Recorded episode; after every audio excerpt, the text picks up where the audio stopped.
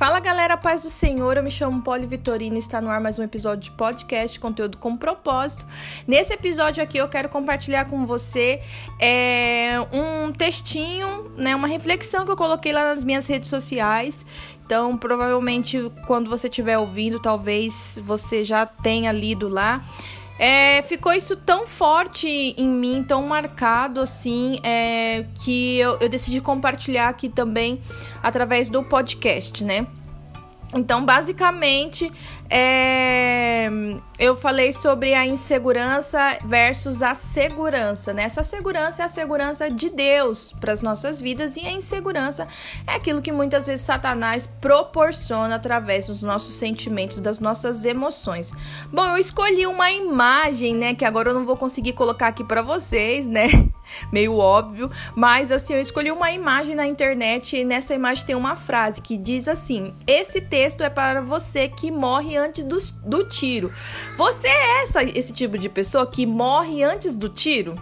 Ou você mata alguém antes que a pessoa você, na verdade, você enterra alguém antes que ela morra, antes que ela morra. É meio complexo isso, meio ridículo, mas é uma realidade. Muitas vezes nossas emoções elas nos maltratam e, e faz com que a gente crie é, sentimentos, sensações e até mesmo pensamentos relacionados a isso. Bom, o textinho basicamente foi esse. E se após uma decisão que você tomou diante de Deus, né? Eu quero dizer que você jejuou, você se dedicou a orar, ou um confronto de verdade, você precisou ministrar alguém, confrontar essa pessoa, é, confrontar ela de algumas coisas que ela entende como verdade ou o comportamento errado dela.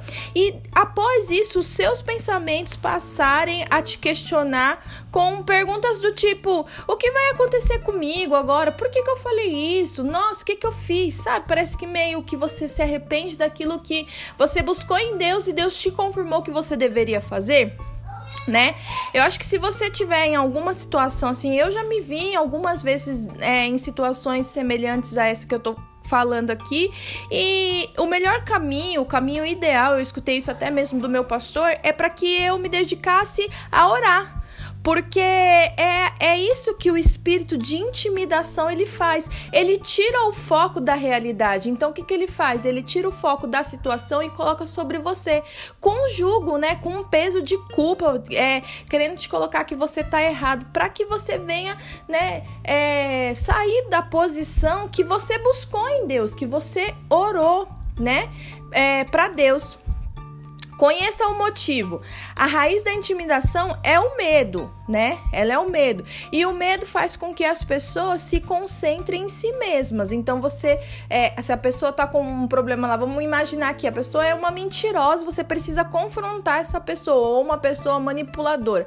Você precisa confrontar essa pessoa. Mas aí depois que você faz isso, o espírito de intimidação, ele muda o foco, ele coloca para você, coloca em você um jugo de que quem é você para falar isso. Nossa, olha agora o que, que aconteceu, né? Olha, você vai estragar, vai perder essa vida. Enfim, então o medo ele faz isso, ele faz com que você se concentre em si mesma, entendeu? Já o perfeito amor, ele lança fora todo medo, porque o verdadeiro amor coloca o foco em Deus e naquilo que Deus está te falando, naquilo que Deus te ministrou e, e nos outros, e nas outras pessoas. Então, muitas vezes você confrontar, você tá cuidando daquela pessoa, você tá mostrando para ela o caminho da verdade. Amém? A verdade, ela, é, ela dói, mas liberta. A palavra de Deus já nos ensina isso, né?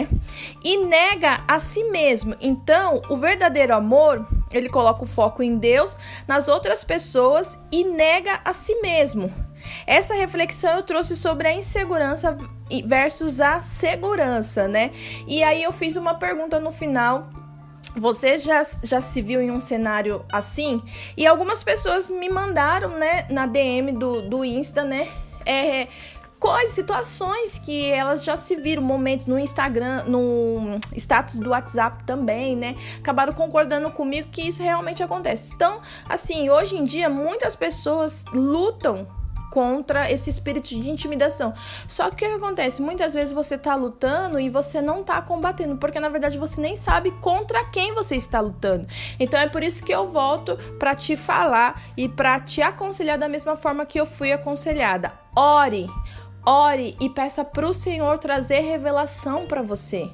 Deixa o Senhor te revelar o que está acontecendo antes de você desistir daquilo que você fez ou desistir de fazer aquilo que o Senhor te direcionou a fazer.